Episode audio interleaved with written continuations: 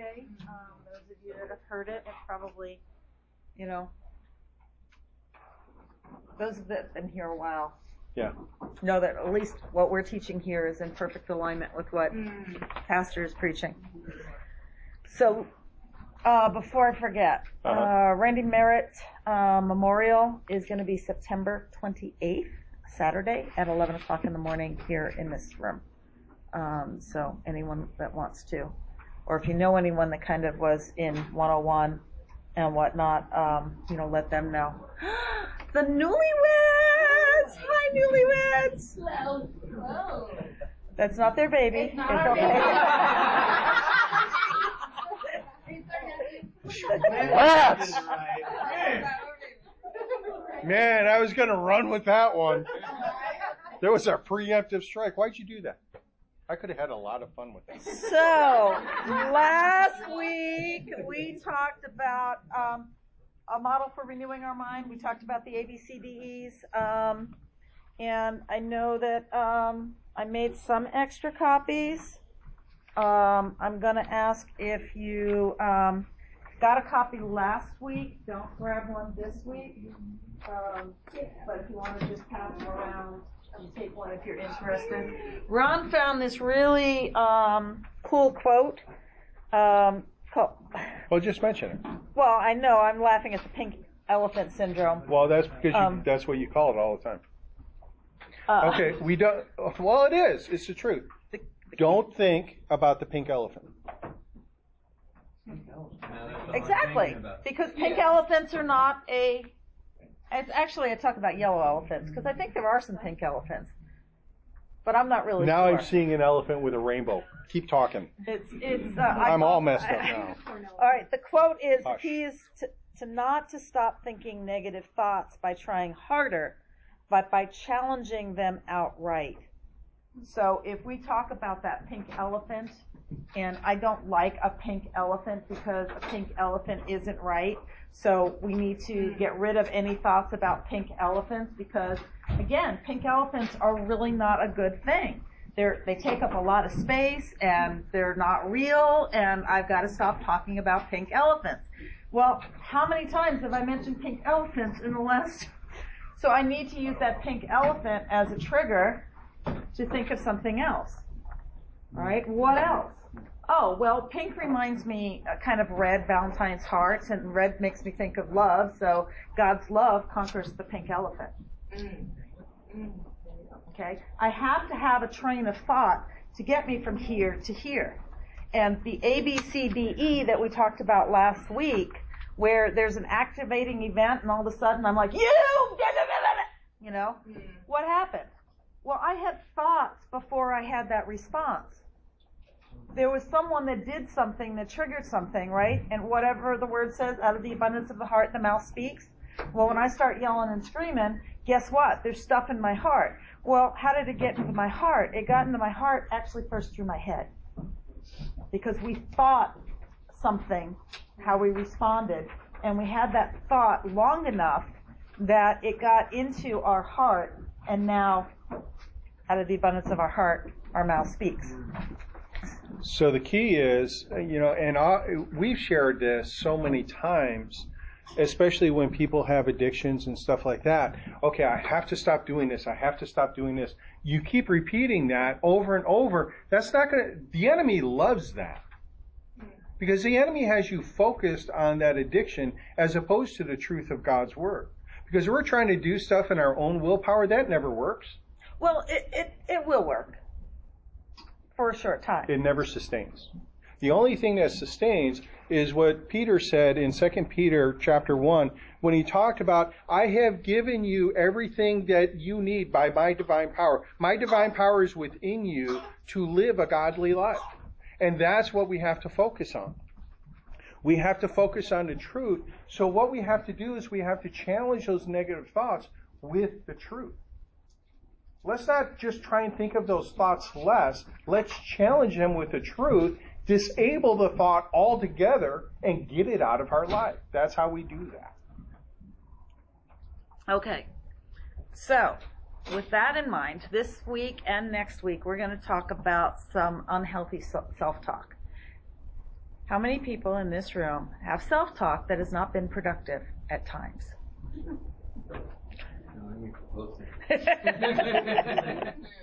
okay.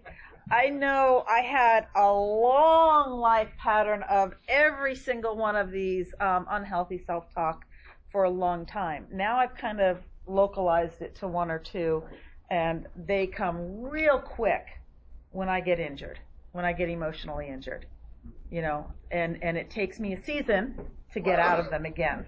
All right, God bless you. But the more that I practice, the more I get in there. But why do these unhealthy, or how do these unhealthy self-talk scripts come into existence? Question. How do you think they come into existence? Which, what's the open door? Somebody said it to you, or, you know, from Okay. your childhood, Okay. you know, Yep. up. Yep. Internal valves. Internal, Internal valve. valve. Scenarios you run into your brain. Okay, Sarah. Lies. Lies. Okay, pretty much. So we're going to start by, um, I don't know. What do you want to do? You want to start? Yeah, let's start with that. Okay. So wh- what we're going to do is we're going to present three different scenarios to you, and the three different scenarios represent the three different types of negative self-talk that we're going to address today. We don't want you to raise your hand. You can if you want. We're not asking you to raise your hand, but what we're because these unhealthy thinking patterns often come out of childhood because and they're lies that we believe and they're inner vows that we take when we're kids. I'll never let anybody do that to me again. Mm-hmm. And then the next thing we know, somebody's shooting up a school because they weren't going to be bullied again, or whatever that scenario takes. So, I want you to think about your childhoods as you were growing up. Did you face in your childhood considerable rejection or highly critical home environments? Rejection, whether it's overt and abusive or more subtle and neglectful.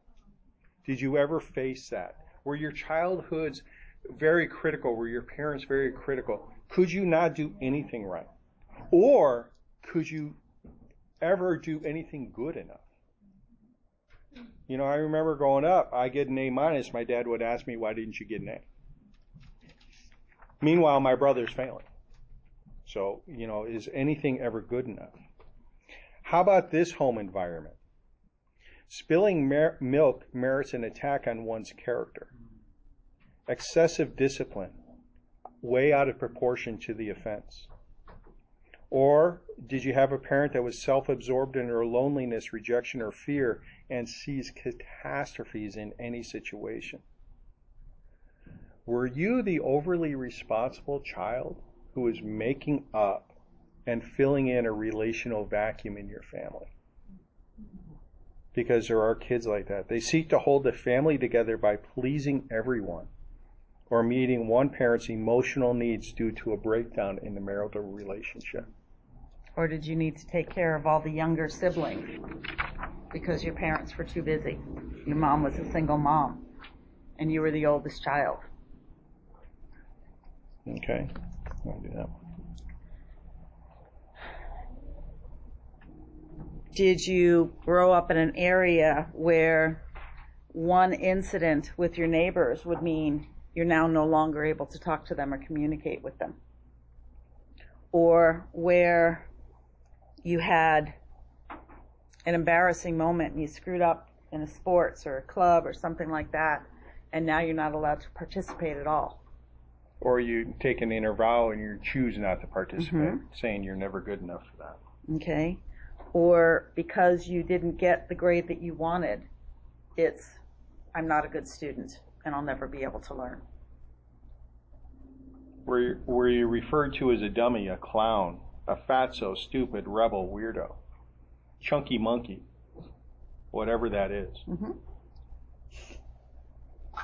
Um, oftentimes comments about our body. You know, you're you're you're too big, you're too small, you're too flat, you're too chesty, you're too, you know, fill it in. You're all right, you're too scrawny, you'll never be an athlete. Okay. Um, okay. So all of these are examples of stuff that we get, and I'm not going to ask, could everybody in here relate to at least one of those? I related to all three, to be honest with you. My, Say, do I get bonus points? we, if we had candy, we toss it out. Okay, but all of us, and it's important to understand that this is impacted by what happened back here, to the extent that I have not received fullness of healing from the stuff back here. Not only that, I got news because, as lovely as my wife is, for stuff that I have not received fullness of healing back here, I don't know how she manages to do it, but those are the buttons Jean can push the best. But you know what? It's because of the injuries back there that those are the only buttons that work anymore. Because there are pre there are things that I've received healing for that Jean can say to me or do, and they just they don't even faze me anymore. The only things that faze me are those things that she touches upon for which I have not received the fullness of God's healing. And there are also times where, because again, this is about relationships, where Sue, you and I are friends, okay? You can say some things to me. I know your heart, not a big deal.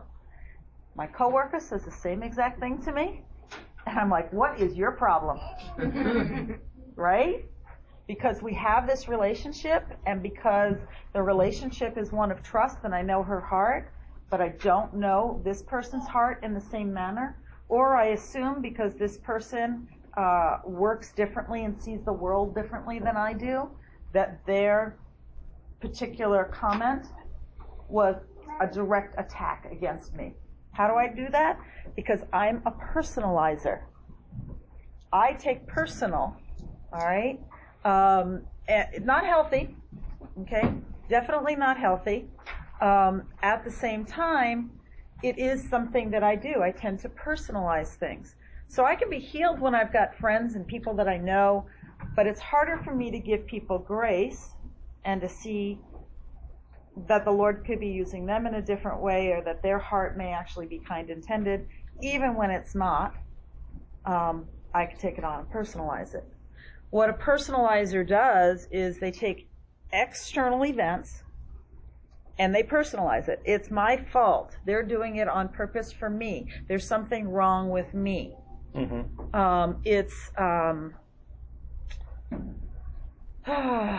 it's uh, the first start of feeling rejected. Um, uh, it's first start of isolating yourself. Um, It, it is really a symptom of, or it, when we came out of a home that was highly critical. It's all my fault. My bedroom used to be right off the living room. The walls were thin. I could hear my mother railing up and down on my stepfather consistently in a very controlling fashion. Well, for the 16, first 16 years of a different relationship, she was also abused. She's not going to allow that to happen again. So, and so it's a very controlling atmosphere. So when I get into that situation, and when I hear that constantly going on and on and on, even if his stuff isn't directed at me, I can start, uh, we know how kids are, we can start to feel responsible for that in some fashion, especially if I happen to hear my name being called.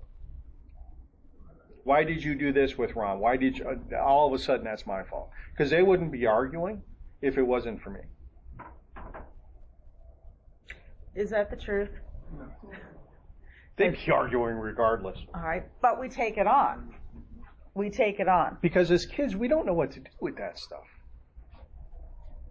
So that when we got into this relationship, if Jean, and there are still tendencies that I have, and I'm, I'm just going to be transparent with you. There are still tendencies that I have. If there is something, if Jean is in a bad mood, there are still moments I think it is my fault until I ask. I'm convinced it's my fault. Before, if I don't ask. There are moments I still believe that. There were a lot more moments when we were going through the early years of our relationship. And we just assumed, I just assumed it was my fault. So, okay, I just got to do better. I just got to do better. I just got to do better. If you're in the I just got to do better syndrome, then we're personalizing things. And personalizing things doesn't work. Got news for you. Doing better does not work. You know what works? Why are you upset? Did I do something to cause you to be upset? And I want you to be honest with me if I did. Really vulnerable spot. Really vulnerable spot. And why is it vulnerable for starters?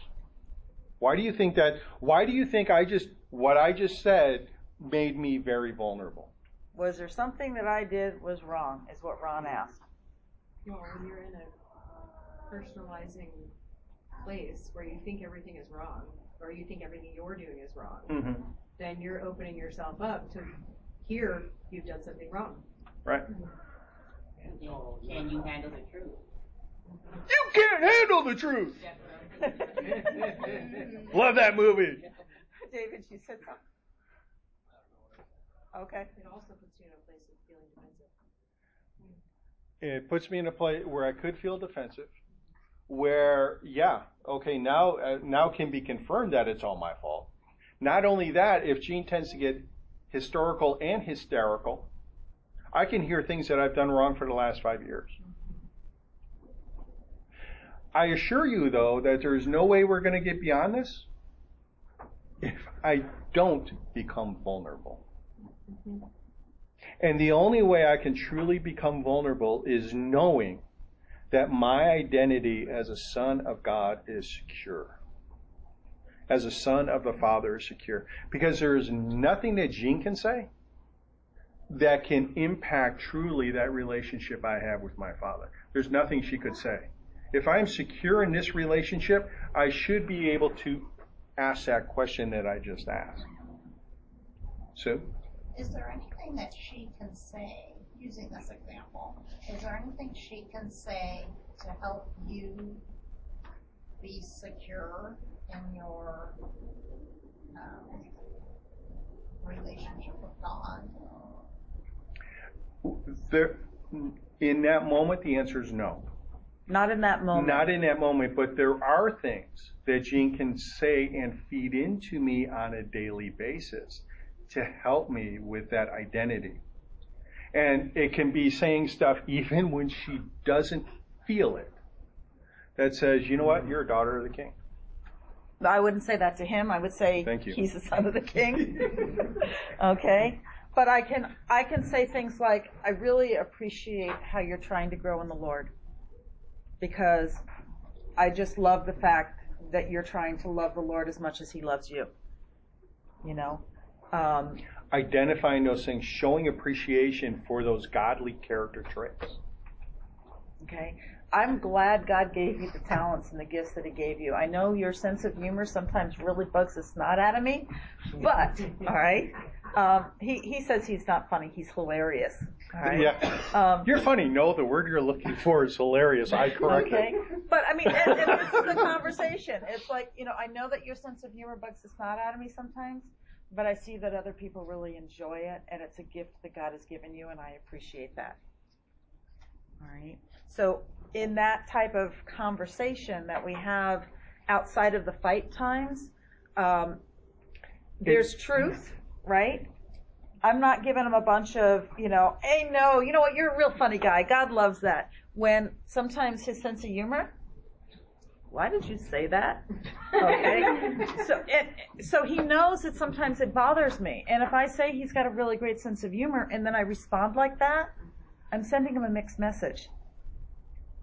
You know, but the truth is, it bothers me, but I can still see how God uses that in so many different areas. And that helps to build his identity up, which helps to prevent some of the personalization because what I'm doing is putting a new, um, a new voice into his head. We, we've talked about filling the emotional cup. And what ends up happening is I'm going to be able to be more transparent and more vulnerable the more Jean fills into my emotional cup with words of appreciation, words of encouragement, words of approval. Where you know what? Jean's building that into me so much that I can come forward with that and I can absorb what, even if Gene gets hysterical, even in, if we're really in the heat of it, and in that moment she can't really rein it in, there's been so much positive stuff that has been flowing into my cup over the course of day after day after day after day. This is why marriage and love takes a lifetime. What is marriage meant for? Refining. It is meant for eternity. It is meant for eternity, but it's also meant to refine us. And Okay. in that process, um, yeah, in that process, it's not easy. But that's what relationship is. You know, if you think about iron, iron sharpening iron, all right, there's a lot of sparks that fly. And the only difference between iron sharpens iron and sharpening your blade, right? Sharp, use your sword, all right, making it a honed instrument, is the angle in which you apply it. All right? Because if I'm clashing and hitting side by side and slashing, all right, that's going to cut and it's going to ruin my blade and it's going to make it very dull and it's going to put. But if I'm rubbing up against it at the right angle, I'm sharpening that blade, and it makes a big difference. Pastor's um, um, message this morning, it talks about um, in Ephesians, right? So stop telling lies. Don't let anger control you. This is a different version than his. All right. Get rid of bitterness, rage, anger, harsh words, slander. Instead, be kind, tenderhearted, forgiving one another. All right. How many try to live by that, but still get that? Right. What we're talking about today is the process of how you don't talk harshly, but instead learn how to forgive one another or tender heart. We've got to change the message that we're listening to. Yeah, and and like we share, and this is part of it. This is so. There's Sue, a, a long answer to your very short, concise question. There's really nothing you can do in that moment. It's a process of building up that safe environment for us to be vulnerable with one another. And then again, if Jean can't rein it in and she's very harsh, I have to choose in that moment not to be offended. I, I simply have to choose not to be offended. Now, here's a great thing. Second Peter chapter 1 says that by his divine power I have been given everything I need to live a life of godliness. And so I must choose. That's what that verse says. The fullness of that verse says, so I must choose. So make every effort. That's what the verse says. Make every effort. I have to make every effort, even when I'm being hit, to respond in a godly way. The good news is, again, I've been given that divine power to actually do that. So I'm without excuse. I'm without excuse. And at the same time, it's a process. Yes. It's a process. I li- where I work, I am the only Christian. Okay, they do this Thursday Thursday things. All right, where they all go out to drinks after work on Thursdays, and sometimes I'm included. Most times I'm not. Um, they know I don't drink. All right. I can't tell you how many times I've taken on rejection. Notice how I've said this. I've taken on rejection when you hear them talking over here. Oh, we're gonna go. You're gonna go. Yeah, I'm gonna go. And then skip me. Oh, you're gonna go. Yeah, we're gonna go. I was like, well, what the heck's wrong with me? And then I'm thinking, wait a second. I'm different than them. Do I really want to be included? Yeah, I'm human. I want friends. I want, you know. I go back and forth with this self-talk. It's like, but no, I don't want to be included in something that's not what God would have me to do. Do I really need to sit around, even if I'm not drinking, with people who are drinking? Is there anything wrong with that? Not necessarily. But I have to change the self-talk. Yes, I want relationship with the people that I spend a large part of time with, but I don't want relationship in that way. So when I get that first instinct of they didn't invite me, they don't like me, they personalize, all right? That's, okay, Lord, what lie am I believing? All right, and what's the truth? What's the truth? I may not be liked in the same way at work that I'm liked by the people at church or my family. That may be a truth, all right? Because I'm different. I, you know, I'm not part of that world. But I need to put it in the context of my identity with Christ and what God has called me for. Does that make sense? Uh, we're going to give you guys a chance to. Um, do you understand what personalizing is? Any outside thing that you take it? Okay. So we're going to give you guys some possible self talk. Yeah, we're going to give you some possible self-talk, and how would you change that self-talk? So we're going to give you an opportunity to practice this. So I'm going to I'm going to lead off. I can't do anything right. So what's the truth we can replace that with? Do all things right. Okay, I, I'm gonna I'm gonna I'm gonna say this. Oh, I'm gonna say this. Say it without a scripture. Because we've taught, and this is really hard for us. Because if I come up to you and I say, I can't do anything right, and you respond with, I can do all things through Christ Jesus who th- strengthens me, is, Is that, that the the truth? Absolutely. Absolutely the truth. But what we're doing is we're meeting a heart condition with head knowledge. Mm. That doesn't work. How many people have had the truth of Scripture put in their face and then you feel worse? now I feel live up to it? condemned. Not because I'm not believing God's word. And uh, the the truth of the matter is I'm not believing God's word, and that has to be dealt with. But it can't uh, when when somebody's responding me to me on a head knowledge when it's a heart issue, that's going to bounce right off, and it could do further injury, believe it or not. And so, yes, I appreciate that. That is the truth. But how could there be a response where if I basically say, man, I just can't do anything right? How would you respond to me? learn from your mistakes. Okay. David? Has anyone learned from their successes? no. Seriously. No. You learn from successes? Oh, yeah. Okay. How much do you learn more from your failures or from your successes? Failure. Failures. You can't fail. You can't succeed without failing. Okay. David? But it's learning. I was gonna say, change it to something that would be more real. So, Okay. well, yeah, we all make mistakes, but, and then list some things that that person does do right. Yeah. By So- providing examples. In this exercise, am I, is it that I'm answering you? Yeah. Or You- I'm saying that myself? How would you say that to yourself? Either or both. Either or both. Either or both. I, I like David's response too, because uh, you know we there are yeah I screw up. Truth is we all, Truth is I screw up, but I get a lot more things right than I get wrong.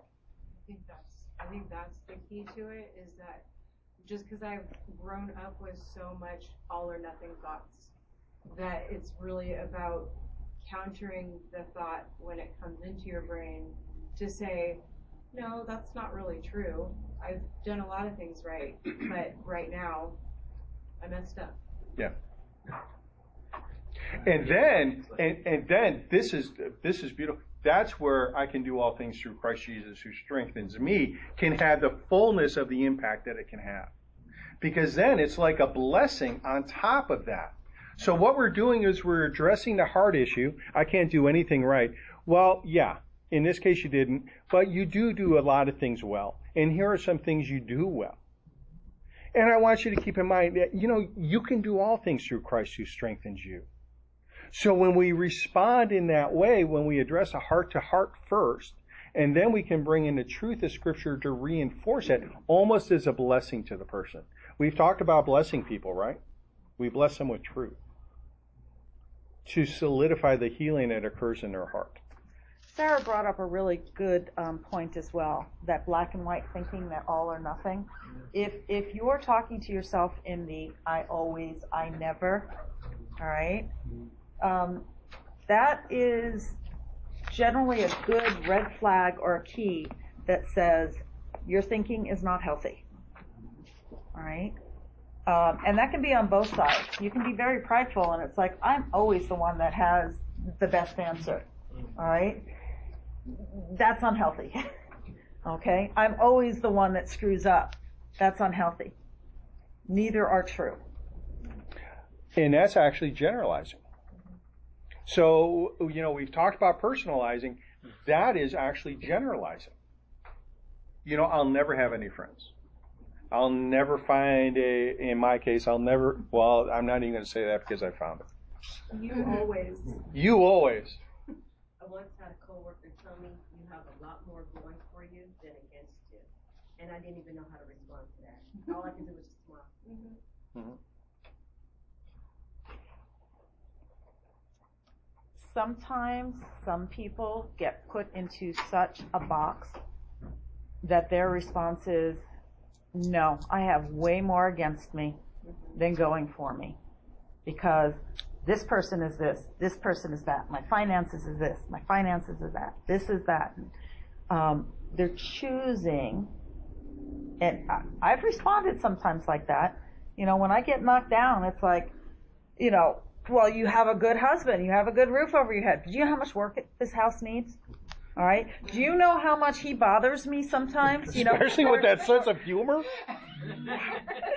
okay. You know, the fact that, that he's on the road all the time, you know, it, it's, I look at and I choose to look at the negatives and generalize it across my life. I mean, it's, it's, I have a husband, yeah, who does travel a lot. It does bring its own issues. At the same time, um, this is still a man that cares for me. And, you know, it's, all right, who when you were growing up had their parents say, you better eat that food because there's people starving in China? Mm-hmm. All right, Ethiopia, China, wherever, right? Um, you know, Ron's comment was here, put it in an envelope and mail it. and then it went. All right. But where where we just don't care about another person's suffering. You know, we don't want to deal with what's put in front of us. We don't want to deal with what's put in front of us. And again, um, Pastor talked this morning about commitment. Yeah, we have to be committed to this marriage relationship, but we also need to be committed in growing in our relationship with Christ. It needs to be intentional. If both things are not continually worked on, they will degrade. Period. They will degrade. So we have to be intentional on working on them, and the only way we can be intentional is catching ourselves when we have those thoughts. And it doesn't mean happy, be lucky all the time. We had a, we sat underneath a pastor that told us um, in a in a sermon. He told the whole congregation, if you're a Christian, you have to learn how to be a good hypocrite. Hello, totally against what the Word of God said. All right. Seriously. But he said, if you are not putting on a happy face for the world, how are they going to know that your God is is a good God? He said that? Yes. Ouch. Okay. How many of us live that as Christians, though? Right? Because we've got God, we've got everything, so therefore we want to be a good witness, so we have to put on that happy face. Right? Yeah, there's some problems there. All right? As a Christian, we need to walk the truth. The truth means today stinks, but God's going to get me tr- through it. My relationship is not the strongest I can be. I'm not the best that I can be. But this is one day in a life and God has more for me and I'm going to walk toward that. All right? Again, kind of changing that. That whole thought process. And there is some truth to what he said in that I don't believe in the hypocrite part. But we should be able to demonstrate that no matter what we're going through, we have confidence in Christ. And we have confidence in the God in us to make it through whatever trial we're in. That's what people need to see. They need to see that confidence. They need to see that assurance. And when we're generalizing, when we don't capture those negative thoughts, that's not going on. That's not, that is not going on. A generalized thought that I'm sure a number of us have had at one point or another. Um, I'll never be able to lose weight. Some people may have the opposite problem. I'll never be able to put on weight. Um, I, I unfortunately know a couple people, and I'm envious. No, I'm not. They have their own issues. they have their own. See, see, but even that, that comment that I said, all right, mine not being able to lose weight is as serious as some people not being able to gain weight. Right? And how many times do we say, "Oh, I wish I had that problem"? Mm-hmm. Okay? Their problem is as big as your problem is. But we deny it because it's on the opposite side. Mm. Right? So, I'll never be able to lose weight. What is a comment, a thought, a word that we can say to ourselves or to someone else that will stop the generalizing, right? I'll never be able to lose weight. Sue? I'm having trouble losing weight right now, but with God's help, I'm going to be able to lose weight. Mm-hmm. I wonder what I can do different. Okay. Really good. I I wonder, wonder what I can could do different. What I like about both of those is there was no self condemnation. There was no shaming of self. Because when we generalize, we often shame ourselves. So I like both those. I'm sorry? Who do I know that's gone through a weight loss journey and who can I learn from? Yeah. when you when you leave that right and bring it back to the emotional needs i need support in losing weight who can i go to Yeah. i need support or i need encouragement is there someone that can go on this weight loss journey with me right to find out what emotional need we need at that moment as Mhm. well um go on How about this one? Well, it's all right. I always get treated like this. So now you're answering that question for yourself. Because just by the reaction in this, I can hear that many people have probably heard that thought uh, in their head. So you just you just had this thought. That's all right. I expected to be treated like this anyway. i How could- expected them not to yeah. How can you expected them to. combat that thought? What are some things you can say to yourself? Oh, you didn't think we'd make you work today, huh? You know, I was going back to Jean, what you shared about the ladies of your job, Mhm. and could you change your perspective on it and see it as, and it could be true, it may not be, but maybe they respect me as a Christian and that they're not trying to put me in that position, so therefore they're uncomfortable inviting me. Absolutely. Absolutely. Yeah, that's definitely a different thought pattern. And I've gone there too. But again, in, in my life, um, personalizing is one of that first go-tos. So I've done a lot of things and I don't take it as personal anymore. Um, but I appreciate the different perspective. And that's one of the reasons why we share like we do in class. Because every single one of us has a different perspective and we have a value and we have a piece of what God needs for us to give to one another. Relationships aren't just husband and wife. They're not just parent and child. They're neighbors, near ones, sharing each other. And um, yeah, I think I shared with you a couple weeks ago that uh, regarding your job that maybe um, I don't even remember, but I gave you a different perspective that you hadn't thought of um, regarding Yeah, what you can shared in e- class It could be either way. it it's could be either way. And- yeah, you know, and it's like you just hadn't thought of that. You know, it's it's each one of us see things from different perspectives, and we need to be willing to be open in ours Yeah. to hear someone else's. Right. Sarah, did you? I was just gonna, in answering to him, what you had said earlier was what is my emotional need?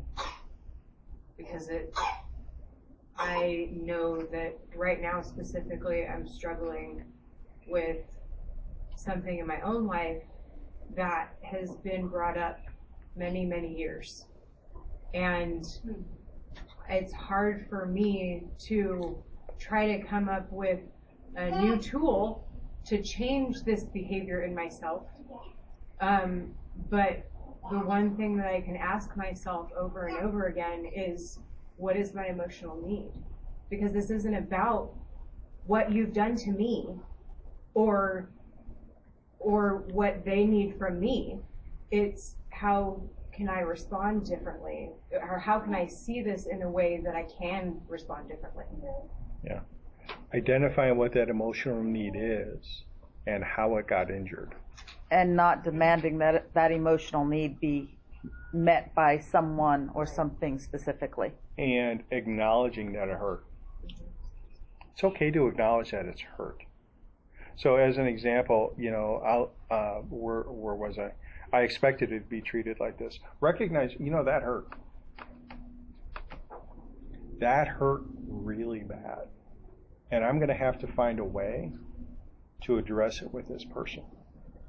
Especially if I don't want to write them off. Which is not a healthy thing to do in many circumstances. It is, in most circumstances, it's not a healthy thing to do because that issue never gets resolved. If you're dealing with a person that is abusive and continues to not have boundaries, then you separate for a season. Yeah. Okay? We'll never, you know, never suggest that you stay in an abusive, but leave room for forgiveness and healing. Yeah. So in in many instances, it's one of those when I'm hit with that, that's all right. I just, you know, I expected Gina to respond to me that way. I'm used to it. You know, she doesn't respect me or whatever. And none of that is true, but that's a type of self talk I can get into. If I get into that self talk, there, there is no room for God here at all. Because what I've basically told God is, this is how I expect to be treated, and you can't fix it. You can't change that. Mm-hmm. That's what I've just told God. Mm-hmm. So I have to separate myself from this, or I just have to emotion. I, okay. I can be so emotionally distant, I could be emotionally in China right now, even though we're physically close. Mm-hmm. You know that, right? Because what that does is when I say that I expect to be treated like this, I can be physically close, emotionally distant. Everything can look fine, but it's not. And I'm leaving no room for God to change that. He'll, go ahead. She'll never respect me. He'll never be able to listen to me. He's never going to support me the way that I need support. You know, he's never there for me emotionally. Um, you know, this will never, it's, sorry, Brian, I'm going to use this example, but, you know, the toilet will never get fixed. All right? Even though he's a plumber, the toilet will never get fixed. All right? Um, because, right? It, I'm generalizing. I'm not. My butt, your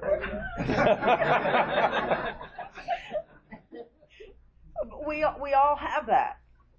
We all have that. Um, when when I make that comment as well, I'm forgetting God has the ability to change him just the way he changed me. It just may be in a different process for him and a different timeline, and this is usually the problem. I'm too impatient for God to do his work. Right? God fixed me with that issue. Why isn't he there yet with that person?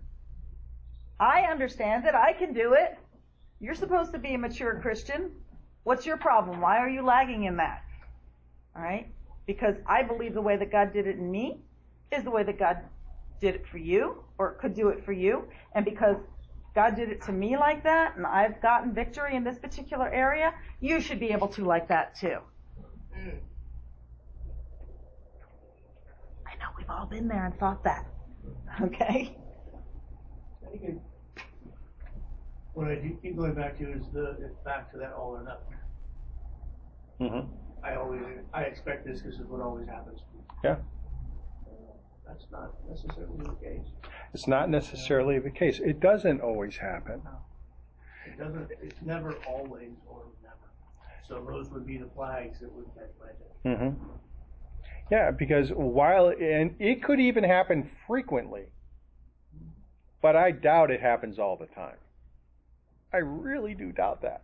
And what we have to do, and this is where, because we've talked about this through all these sessions, a heart of gratitude does a tremendous work in changing our heart to be receptive to what God is saying. So if we can be thankful for those times that it doesn't happen, if we can remember those times and have gratitude for that and even express that gratitude for that, it's going to allow God works in a heart of gratitude more, much easier than he works in a heart of resentment. If we're carrying a resentment and bitterness in our heart, it's really hard for God to work through that. But if there's gratitude in our heart, He can work through that. It's much easier for Him to work through that. Because, you know why? Because we're more in tune with what God is saying to us in that moment. Bitterness and resentment puts up a wall that says, Lord, I don't want you dealing with this. It's not that God can't do it. It's we're holding up a wall and telling God, we don't want you. Not that we don't want you to do that. We don't want you. One of the things, um, whenever I kind of think of the statement, uh, uh, I always get treated like this. One of the things I always think of is, okay, yeah, that did hurt. But Lord, show me what their hurt is. Mm-hmm. Because obviously that came from a place of pain for them too. Yeah. Mm-hmm. And yeah, I was going to go on a rabbit trail. I really do like that though, because it's important. Back up one bit. It's important because you know when if Jean does do something, there's been so much security built into the relationship already. Okay, I know something else is wrong. So I'm going to recognize that behavior is not she's being overtly just wanting to make my life miserable in that moment. There's actually hurt going on there. So it's like, Lord, what's the hurt that created that response? Because that response doesn't come out of a void. It doesn't come out of a, it's just there. There is actually hurt going on. And it, it can be one of those, did something happen at work today? That's my go-to question sometimes because I know work can be difficult. Did something happen at work today? Did something happen here today? Did something happen there? You know, there there was times that God gave me, and Jean was really disappointed in me uh, that I didn't want to do something. And then I realized it wasn't about the something. It was it wasn't about going for a ride on a trike. It wasn't about that. It was she wanted to be in relationship with someone and go with someone. You go be with someone. Oh, you wanted to spend time with them. That's what you really wanted. I wish I had known that because I we could have just went over that. Because for me, it was. I'm sorry, I'm laughing because we're doing a remodel at our house. All right, and um, Ron was doing. Ron is putting up the molding, and we bought the molding, and here it is, four, five, six days later, and he mentioned about doing it during the day, and it didn't happen during the day, and I'm getting a little irritated, but I'm not saying anything to Ron. And it's like, okay, well, what are we going to do? And it's like, well, and he doesn't mention the molding. All right. And I'm like, yeah, where's the molding? Right. Where's the molding? Well, not only that, oh, this escalated. Let's be fair. This escalated. It did. because it's like, okay, well. What did Pastor say? It's the small things. It's the small things that escalate. Okay, so it's the small things that kill things. So I make this choice in my head. Okay, I'm going to work on the molding on Friday. So in order to work on the molding on Friday, I'm going to have to work late Thursday night in the office to get stuff done that I was going to do on on Friday. Mm-hmm. So I'm going to have to be working in the office till like 10. There is so much tension in this house. I lost a document. A document I have been working on for a while. Not because of necessarily this, but just for because I'm I, I'm not saving things right, and I'm trying to do too much at the same time, trying to save time. So it's like I lost the document. It's like Ugh! shut down the computer, and I start putting up molding. Jean asked me, "What are you doing?" I'm putting up molding. You know, that's what we t- discussed, right? And so, and voices weren't really raised and stuff like that. And, but finally, because I thought it was about getting the molding up. No, that wasn't it. You know what it was? It's about getting a portion of the molding up so she could clean up that corner of the family room so she could feel settled. There's nothing that br- brings me into a heart of repentance sooner than mm-hmm. recognizing how wrong I was about, but Jean didn't communicate any of that. I didn't. And that's on me. That's on me. And it wasn't until we had that tension and began to discuss the tension and what was really underlying the tension was I able to process through that if we just get that one wall done, I would feel accomplished. And I needed that right now because everything else was in chaos. I have a question. Did you communicate to her when you were going to do the molding? Yeah, I was going to do it over the course of the weekend, but I had talked earlier about doing it at night. So, and it hadn't gotten done at night because of other stuff that was going on. But we never discussed that. But had Jean shared that, all right, I'll set aside this and do that because I'd be happy to do that. So Ron's trying to make me happy by doing things, right? And he's generalizing. She wants me to do this, and I'm not working fast enough for her. I never work fast for her. Mm-hmm. You know, I never work on her timeline. It's Yeah. pretty much what he was thinking. All right. So I'm going to do it on her timeline. All right. I'll show her. How stupid. Can you see the escalation of the stu- stupidity in my head? I'll show her. I'll get it done. at 9:30 at night, okay? I so it's it's it's easy to slip into these unhealthy thinking dynamics without stopping and saying, "Okay, Lord, really, what what are we missing in this scenario? We're not meant to live in tension. The tension is there for a reason. What are we missing? What are we missing?" When we're having this unhealthy self-talk, um, we're going to address the last one for today real quick, which is magnification, magnifying things. All right? That's the, um, you broke the mug. You're grounded for a month. Yeah. Yeah. $200 response to a nickel issue. Okay? So, uh, what a great way to ruin the day. How many times has that happened?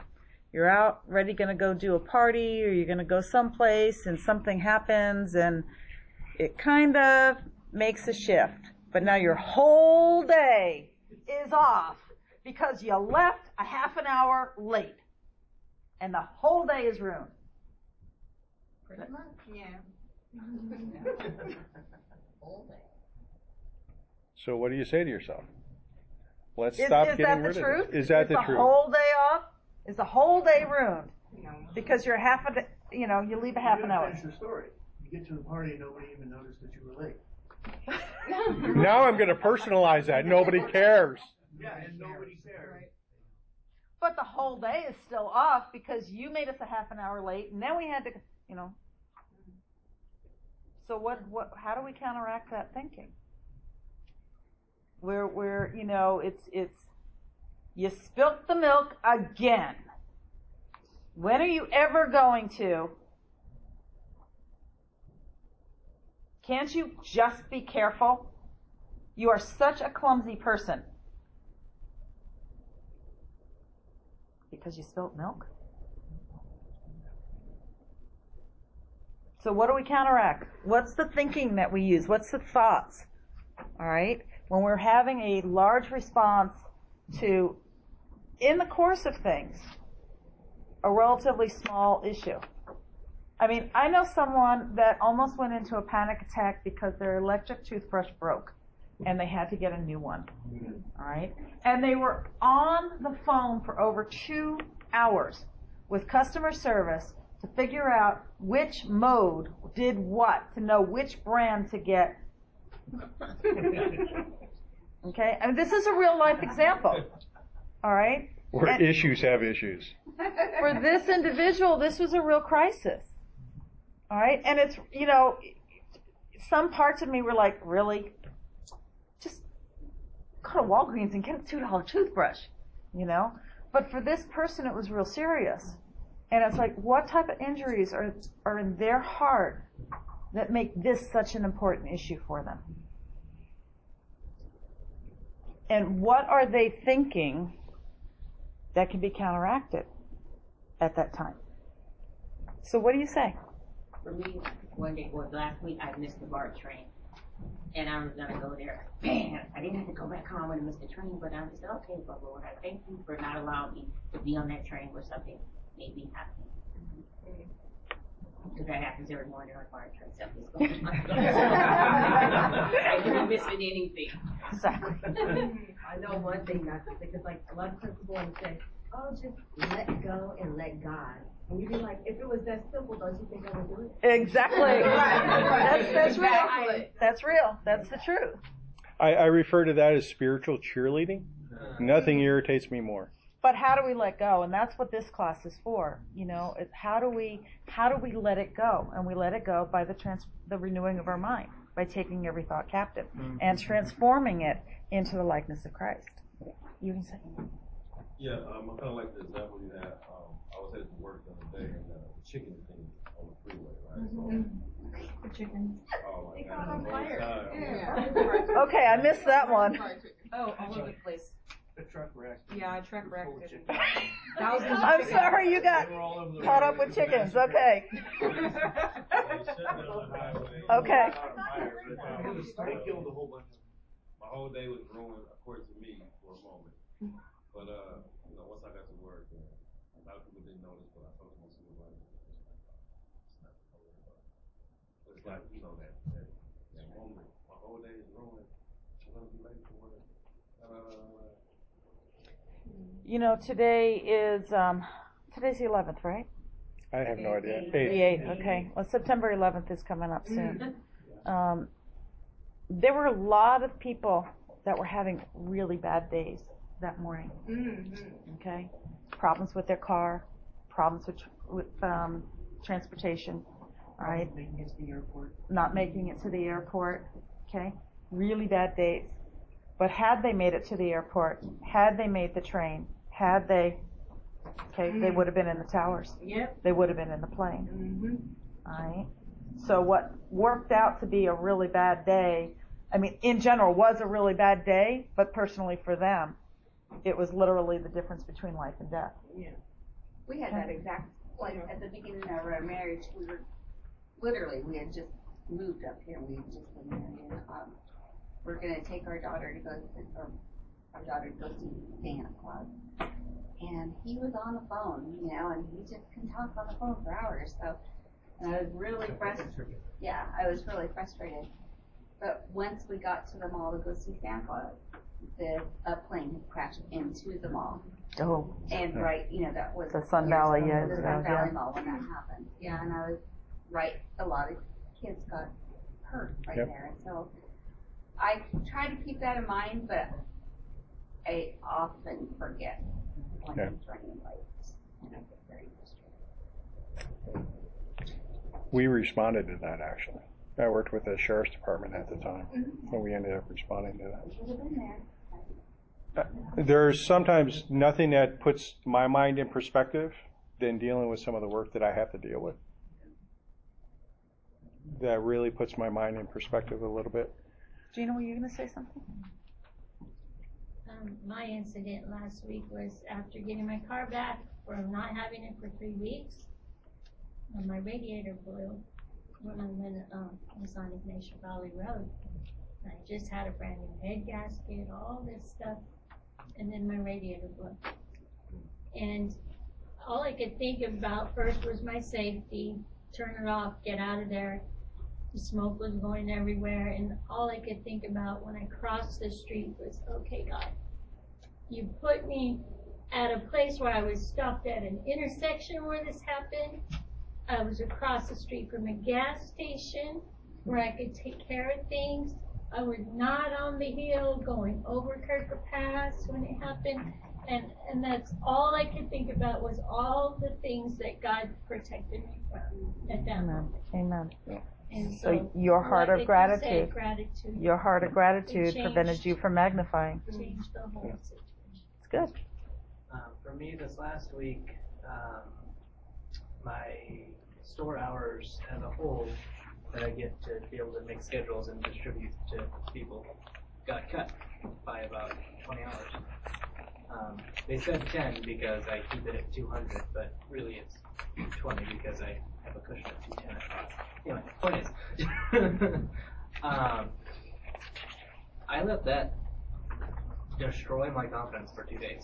Wow. Um, it bled into a few moments with me and Indica. It bled into our relationship where I kind of snapped at her a few times, and it it kind of destroyed my it destroyed two days for me. Mhm. Um, but then Lord finally said, "Haven't you been saying this whole time that I'm your provider and you don't put your stock in in your work? You put your stock in me." hmm Oh, I do. Don't I I have been saying that, haven't I?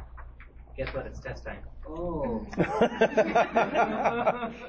Yeah. and so, and so I, I, I set up a meeting with the store to explain it to my crew and tell them what's going on and that we need to start pushing. And he's like, okay, you done crying now? You done, you know? okay, yeah. Thank you for sharing, and I appreciate that. Um, you mentioned the word test. Um, test for me used to be a trigger because, right, personalization is one of my unhealthy places to go. So tests are only pass or fail. Um, so I use it more as time to exercise. Yeah. Um, for me, that word test is a trigger, and I, I failed that. I failed it again. Okay, Lord, how many more times am I going to have to go through this? Because I keep failing it. And, and God says, it's not a pass or fail. It's an opportunity to exercise and strengthen and grow. Um, so it's it's subtle differences, Subtle subtle differences. differences that make all the difference in the world. The, Um, the academy that I teach, I give written examinations, I give practical examinations, and everything else. And this one individual has failed a written examination twice for two different, uh, failed the written examination for module one, failed it for module two, and I get this email back, I'm getting really discouraged. I said, well, it depends on how you view a test, because I view a test as an, a learning assessment. There are gaps in your learning that either are, that exist because either I'm not communicating something well enough or you're not receiving something well enough. We need to identify what those areas are so that we can fix it. Because everything's fixable. So the only mindset you get into is don't ever look at the examinations that I give as a pass fail because they're really not. It's an opportunity for me to learn to ensure that what I have taught and the key concepts that I've taught are actually being learned. That's the only way I can learn that as an, as an instructor. And if they're not being learned, we're going to fix that. We're going to find a way to fix that that works for the both of us. Um, the worksheet that I just gave you, um, it's kind of this put off, put on. I talked a little bit about it last week. Um, we have unhealthy thinking. We talked about personalizing, generalizing, and magnifying today. Next week, we're going to talk about three other patterns. We have to remember, we have to understand what our thought life comes from and where the message that we got actually came from so that we can actually get healing for that. So if my parent was always, you know, Ron's parent was always yelling, how come he didn't get a better grade? All right. What was the lie that he began to believe at that point and what's the truth? Any truth or any words that we're trying to alter our self-talk have to be in alignment with God. All right. It's not just the power of positive thinking. All right. It does have to be scripture, but scripture right off the bat, if we don't have an ability to, to personalize it, can become another thing that just brings condemnation. So we have to figure out how that word means, what it means, what it looks like to us. Does that make sense? Okay, I can do th- all things through Christ. Absolutely. All right. Well, Lord, I was not successful and I am not always wrong. I know that I may often be wrong, but I have seen improvement. And I know with your help, I can do all things. All right. But just going, I can do all things, doesn't bridge that gap and doesn't bring the healing that needs to take place. Does that make sense? Only empathy and compassion can do that. A heart to heart connection. Um, so you guys have homework potential things that you can put in.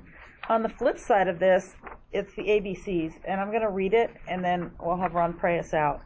I literally have this on my bathroom counter. All right. I have a, a nice picture behind it, and this is superimposed. All right. Because this is what got me through to change my mindset. It says, although things are not perfect because of trial or pain, continue in thanksgiving. Do not begin to blame. Even when the times are hard, fierce winds are bound to blow. God is forever able. Hold on to what you know. Imagine life without his love. Joy would cease to be. Keep thanking him for all the things love imparts to thee. Move out of camp complaining. No weapon that is known on earth can yield the power that praise alone can do. Quit looking at the future, redeem the time at hand. Start every day with worship. To thank is a command. Until we see him coming, victorious in the sky, we'll run the race with gratitude, exalting God Most High. Yes, there will be good times, and yes, some will be bad. But Zion waits in glory where none are ever sad.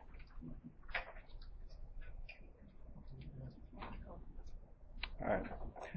Let's pray. Father, thank you for this time together.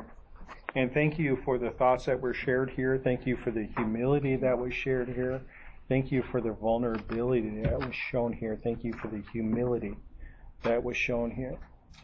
Father, may we take each of those into our walk this week because we need each of those to combat the, the um, incorrect thinking that we have, the, uh, the, the mindsets that the enemy tries to get us into. We need that to come against those things that have injured us when we were small and when we were younger, and even as adults. So, Father, help us approach ourselves and each other this coming week with that humility and vulnerability and transparency so that we can see your grace because that's where your grace shines the most. And Father, we're cracked vessels for a reason so that your light can shine through us because otherwise it would just extinguish the light. So help us to be vulnerable, help us to be humble, and help us to be transparent first before you and then before others. In Jesus' name we pray. Amen. Amen. Love you guys very Love much. You guys. Back at you.